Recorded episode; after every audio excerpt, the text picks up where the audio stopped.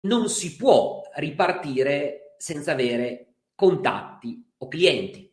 È chiaro, per chi già ce li ha in giacenza, per chi ha già un portafoglio ben, ben nutrito, per chi ha già una bella lista contatti profilata, è già a cavallo. Per chi chiaramente non ce l'ha, deve acquisirli. E quando io parlo che deve acquisirli, intendo dire che oggi i clienti si comprano, cioè nel vero senso della parola. È un po' come andare, che ne so, al supermercato, ecco. Oppure immaginiamo, che ne so, il, un pizzaiolo di turno o un allevatore di turno ogni giorno compra delle materie prime, no? nel caso del pizzaiolo, mozzarella e pomodoro, nel caso dei, dell'allevatore, mangime per i suoi animali, per portare avanti la sua attività, quindi compra materie prime per mandare avanti la sua macchina. Nel nostro caso è la stessa cosa. Noi abbiamo bisogno di materie prime per poter mandare avanti la nostra macchina, altrimenti eh, rischiamo di fare la fine di tante agenzie che mi capita ogni tanto di sentire che dicono eh, da me non entra nessuno, eh, qua non si vede anima viva, è una ripartenza finta. Beh, se ancora aspettiamo i clienti seduti dietro il bancone, come si faceva magari 15, 20, 30 anni fa, capisco che oggi è difficile che un cliente entri nella tua agenzia. Ecco, se speriamo ancora che il cliente sia il cliente ecco, a entrare nella nostra agenzia. Chiaramente per agenzia parlo sia agenzia offline, sia agenzia online, sia agenzia al primo piano, qualsiasi tipologia di agenzia. Perché i clienti bisogna comprarli e andarceli a prendere sia se abbiamo un'agenzia su strada, sia se abbiamo un'agenzia al primo piano, sia se abbiamo un'agenzia online. Non cambia nulla. Oppure c'è chi pensa di eh, poter prendere i clienti eh, mettendo quattro locandine fuori attaccate alla vetrina. Per vetrina intendo sia online sia offline, non cambia niente, ok? Come se ecco oggi l'unica cosa che non manca alle, al cliente è il prodotto, è l'offerta. Di offerta ne trova quante ne vuole. L'unica cosa, insomma, che non mancano fortunatamente sono le offerte sia per noi sia, sia per l'utente. Quindi ciò che non vuole il cliente è vedere l'offerta, perché sa già che in qualsiasi agenzia andrà o entrerà, troverà comunque sia l'offerta della giornata, l'offerta del mese, il prenota prima, il last minute di turno. Ma tante agenzie continuano invece a cercare di portare dentro utenti, clienti, con eh, la copia del, dell'offerta del tour operator, magari mettendo anche il marchio del tour operator in bella vista, eh, che vuol dire essere anche poco furbi, e come magari lo si faceva ecco, negli anni 80 e 90, quando no, se tu volevi comprare quell'offerta o andavi lì o non avevi altra possibilità. Oppure c'è chi eh, magari... Eh, aspetta che il cliente si ricordi di lui, cioè quelle agenzie un po' nostalgiche, chiamiamole così, eh, che aspettano e pensano che i clienti ogni qualvolta pensino ad un viaggio, eh, prima, il primo nome, la, il primo pensiero ecco, che eh, gli venga in testa sia il nome dell'agenzia con la quale si sono serviti ultimamente. Ma per ultimamente che cosa si intende? Ormai sono passati forse due anni dall'ultimo viaggio. Se con questo cliente tu in questi due anni non sei rimasta in contatto, questo cliente forse si fa anche due domande, nel senso dirà ma esistono ancora? Oppure dirà ma sono due anni che non li sento, magari non sono proprio in buonissime acque. Ma soprattutto ecco, non sei più l'unica agenzia del paese, della città, del quartiere, online, che si occupa di viaggi o che si occupa di un determinato prodotto. Oggi sei una delle tante e di conseguenza non puoi aspettare che i clienti, anche i clienti più storici, si ricordino di te. Non puoi dar nulla per scontato. E, oppure c'è chi eh, cerca o pensa di acquisire clienti eh, con il passaparola. Ecco, questo di solito è il mezzo più usato, nel senso per chi è dentro la nostra Academy, quando gli chiediamo come arrivano i clienti a te, molti ci rispondono eh, grazie al passaparola, ok? Ma se poi andiamo a studiare a fondo quelle agenzie, vediamo che non ha un posizionamento, non ha un'idea differenziante, non ha un perché scegliere eh, loro rispetto ad altri, ecco, mettiamoci una, un attimo dalla parte dell'utente o del cliente. Ecco, perché il cliente dovrebbe suggerire te ad una terza persona? Perché sei carino, carina, anzi, perché sei gentile, perché gli fai uno sconto, perché sei educata, perché sei accomodante, disponibile, cioè, sono queste le cose che vuoi che il tuo cliente segnali ad altri? Poca roba, anche perché non sono caratteristiche differenzianti dai tuoi concorrenti. E soprattutto devi cercare di non aspettare che il cliente faccia passaparola, ma devi essere tu a indurlo attraverso referral, che è un'altra tecnica che insegniamo. Ecco, tutto questo è ciò che non si deve fare per acquisire contatti o clienti. Quindi partiamo dal cosa non si deve fare e arriviamo ora invece al come si acquisiscono contatti e poi di conseguenza clienti. Vi dicevo poco fa, pagandoli. Eh, bisogna metterci in testa questo, che oggi non esiste acquisire dei nuovi clienti, tranne attraverso strategie che insegniamo alla, nella nostra Academy, senza pagarli. La via più semplice, più immediata e più diffusa per acquisire nuovi contatti, per chi chiaramente ne ha bisogno, ma immagino che tanti che seguiranno questa diretta avranno bisogno di acquisire contatti, è pagarli.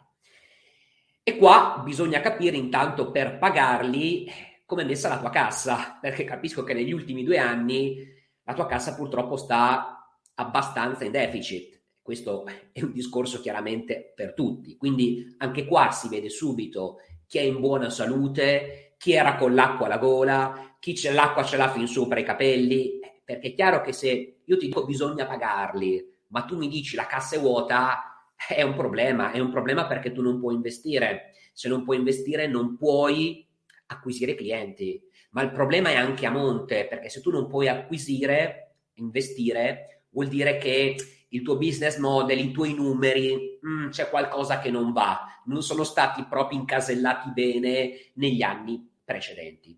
Invece al contrario, per chi oggi può investire, per chi oggi ha cassa, può sovraspendere la concorrenza, che è la cosa chiaramente principale per vincere all'interno di un mercato concorrenziale come quello dell'acquisizione clienti. Per farvela in qualche modo il più semplice possibile, come si acquisiscono clienti? Allora, è, è chiaro che bisogna capire anche ehm, con che attività stiamo parlando.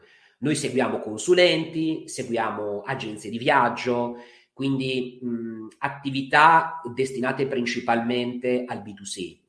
Però dall'altra parte seguiamo anche piccoli tour operator, quindi nel loro caso invece eh, il loro target è legato al B2B. Quindi anche in questo caso c'è una prima ramificazione sulle due possibilità, perché mentre nel B2B, secondo il nostro punto di vista, va tantissimo ancora e fa tantissima presa anche eh, il cartaceo, quindi lavorare tanto anche a livello offline nel B2C oggi lavorare offline mh, ha perso un po' piede.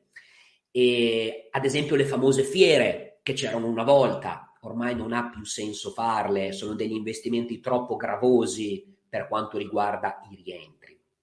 E di conseguenza oggi nel, nel B2C, quindi per quanto riguarda agenzie o per quanto riguarda consulenti, ehm, la pratica, la via più immediata per ricevere contatti è quella chiaramente di fare lead generation, oppure anche di generare referral, come dicevamo prima, però in questa diretta ecco, mi vorrei concentrare più sulla parte eh, di lead generation, anche perché parlavamo poco fa dei clienti che si comprano, quindi quando si fa lead generation bisogna mettere sul piatto della bilancia alcune centinaia, alcune migliaia di euro, chiaramente in base a quello che il vostro rendiconto vi dice di mettere sul piatto della bilancia. E per quanto riguarda la lead generation, che cosa inglobiamo? Magari sono cose che già alcuni di voi fanno e quindi conoscono, e per altri magari possono essere nuove, per altri magari possono essere state abbandonate negli ultimi due anni, quindi ci sta sempre, ecco, e rivederle. Allora, diciamo che il mondo della lead generation si suddivide in due grandi blocchi contrapposti, che è quello della domanda diretta o consapevole e, o, e quello della domanda indiretta o latente. Per farvela più semplice, la domanda diretta ingloba tutti quegli utenti che cercano consapevolmente un prodotto sul web e di conseguenza lo strumento che si utilizza in questo caso è Google Dall'altra parte invece abbiamo la domanda indiretta, cioè che va ad intercettare tutti coloro che non stanno cercando attivamente o consapevolmente un prodotto e in questo caso ritroviamo il canale dei social.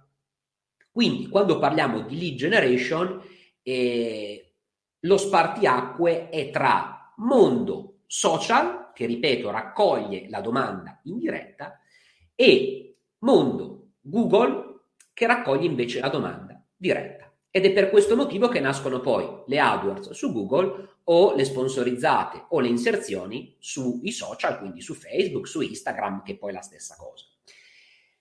Bisogna essere però consapevoli che sono due mondi diversi, con costi diversi e anche con chiaramente un'utenza diversa, come dicevo poco fa, perché è chiaro che se uno sta cercando attivamente un prodotto e di conseguenza sarà su Google, sarà in una fase più evoluta, più avanti del suo processo di vendita, quindi anche la famosa trattativa sarà, avrà tempi più brevi, più corti. Per quale motivo? Perché quest'utente è in una fase più evoluta, più avanzata del processo di vendita che non sempre è un bene, perché più l'utente è avanti nel suo processo di vendita, più è difficile educarlo al tuo modello, alla tua idea differenziante o a venire a casa tua sostanzialmente. Dall'altra parte invece abbiamo il mondo dei social. Nei social nessuno cerca un prodotto da comprare, Nessuno entra sui social per comprare, ma comunque sia attraverso i social poi si compra o si vende. È chiaro che però in questo caso andiamo ad intercettare una domanda che parte da una fase, da uno stadio più alto rispetto alla precedente e di conseguenza ci sono tempi di lavorazione medio-lunghi e dobbiamo essere coscienti di questo. Perché? Perché chiaramente se aspettiamo di intercettare una domanda inconsapevole e attraverso quest'utente aspettarsi che il giorno dopo o l'indomani mattina sia pronto a confermarci il viaggio, è chiaro che stiamo completamente sbagliando strada, proprio per i motivi che vi ho appena detto. È, è, è, è un utente che magari non sa nemmeno di avere un problema, è un utente che non sa nemmeno che il nostro prodotto va a risolvere il suo problema. E quindi è chiaro che bisogna lavorarlo in modo diverso. Ora la domanda è questa. Sei in grado di acquisire clienti attraverso la lead generation? Perché noi abbiamo parlato di lead generation, abbiamo parlato di acquisizione, ma è chiaro che la domanda che ora ti dovresti fare è proprio questa. Sono in grado di farlo? Ecco. E quello che noi consigliamo è di imparare a farlo, di affidarsi il meno possibile alle web agency esterne, perché le web agency esterne non sanno nulla del tuo mondo, della tua idea differenziante, del tuo posizionamento, non hanno mai venduto un viaggio a nessuno, non sanno i bisogni, le esigenze, i problemi del tuo utente target, non sanno probabilmente chi è il tuo utente target. E quindi il rischio qual è? Quello di avere una campagna stampino, uguale per tutti, cioè la stessa campagna che hanno fatto per chi vende, che ne so, polizze assicurative, la fanno per te che vendi viaggi. Però onestamente eh, ci siamo passati, ve lo diciamo perché ci siamo passati e di soldi ne abbiamo buttati via tanti. Onestamente i risultati non sono mai quelli eh, sperati.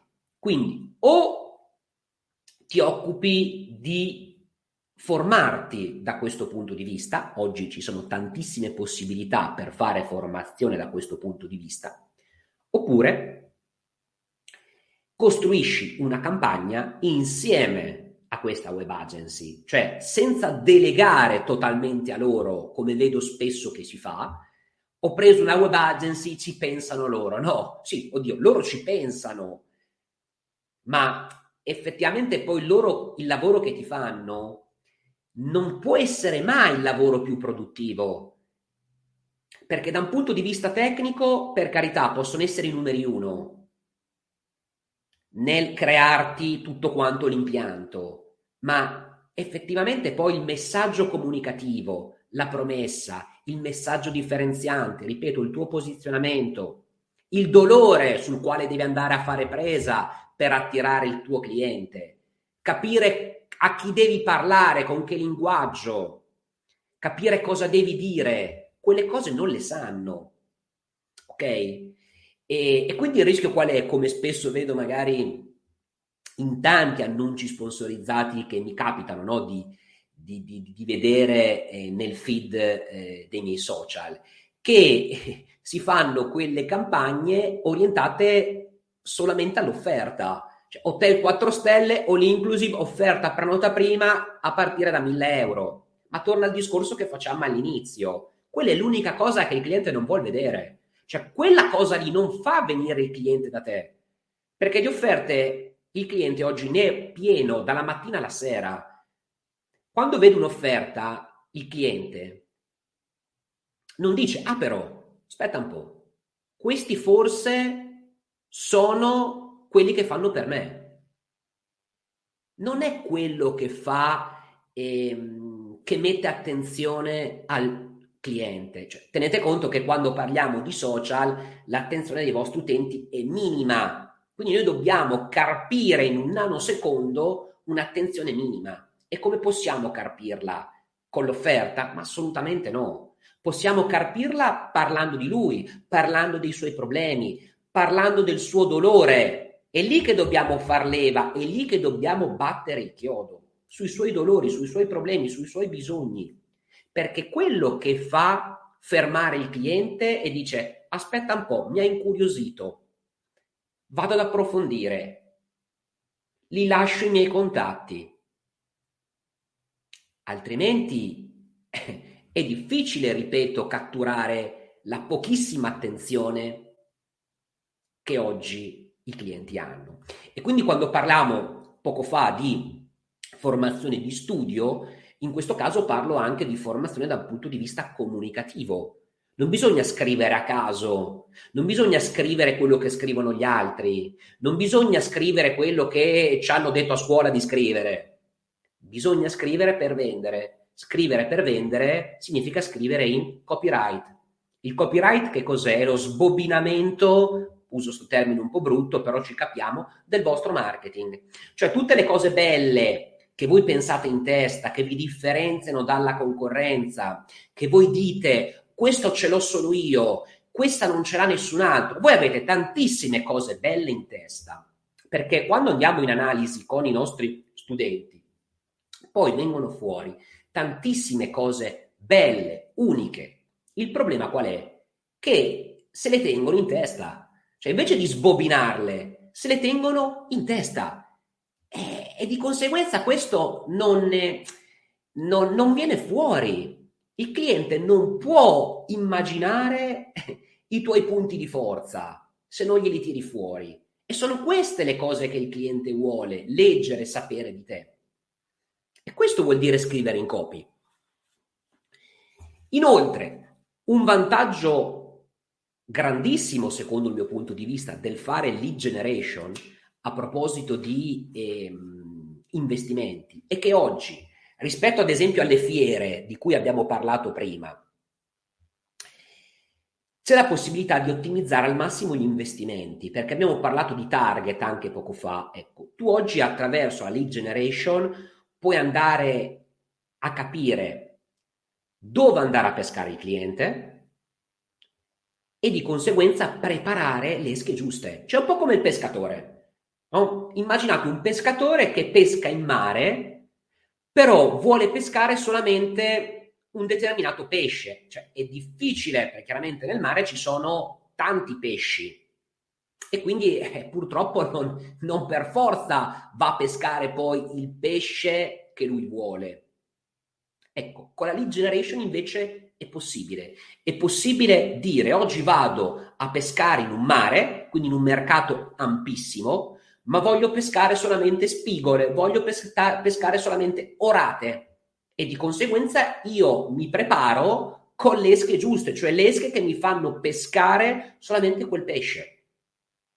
Con la lead generation è possibile fare questo. Nonostante il mercato sia un mercato composto da milioni di persone, perché chiaramente sono milioni le persone che, che, che, che smanettano online sui social, noi possiamo targetizzare il nostro pubblico andandoci a prendere i pesci che vogliamo e di conseguenza utilizzando le esche giuste per pescare quei pesci. Chiudo, anche perché con i tempi ci siamo, ma anche perché volevo lasciarvi spazio a qualche domanda, con questa ehm, domanda, più che altro con questa ehm, affermazione.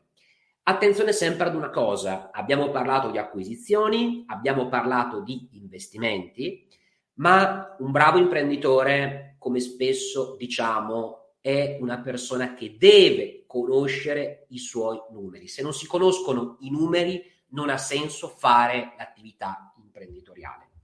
E perché dico questo? Perché arriviamo al dunque con il quale vi voglio lasciare. Conoscete il costo del vostro cliente? Perché anche questa è una domanda banalissima, ma che purtroppo spesso e volentieri, nove volte su dieci, ai nostri studenti in Academy non ha una risposta.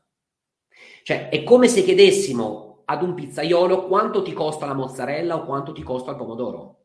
È impensabile che un pizzaiolo non sappia risponderci a questa domanda banalissima, purtroppo, tanti non riescono a risponderci. E quindi capiamo quanto siamo ancora lontani dalle essere dei professionisti del settore, cioè dal fare questa attività in ottica imprenditoriale.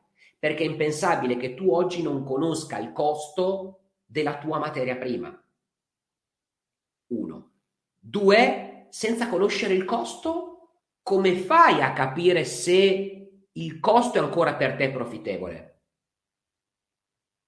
Perché questi sono due ragionamenti sui quali poi dovrai prendere una decisione. In base ai tuoi numeri, in base alle marginalità del tuo prodotto, capirai se quello che stai facendo per te è ancora profittevole o meno. Perché poi alla fine dell'anno a bilancio bisogna tirare una riga. Eh, e se il cliente ti costa 50 e, e il tuo prodotto ti dà 40, è chiaro che c'è qualcosa che non va. Ma anche se ti desse 60, c'è qualcosa che non va, perché poi c'è l'affitto, c'è i dipendenti, ci sono le utenze e sappiamo quest'anno soprattutto le utenze cosa costano. Devi rifarti per due anni persi. Ci sono le tasse, c'è l'INPS, c'è tanta roba. E quindi è chiaro che un costo con- congruo deve andare a coprire tutte queste spese e chiaramente poter darti anche un profitto a fine anno.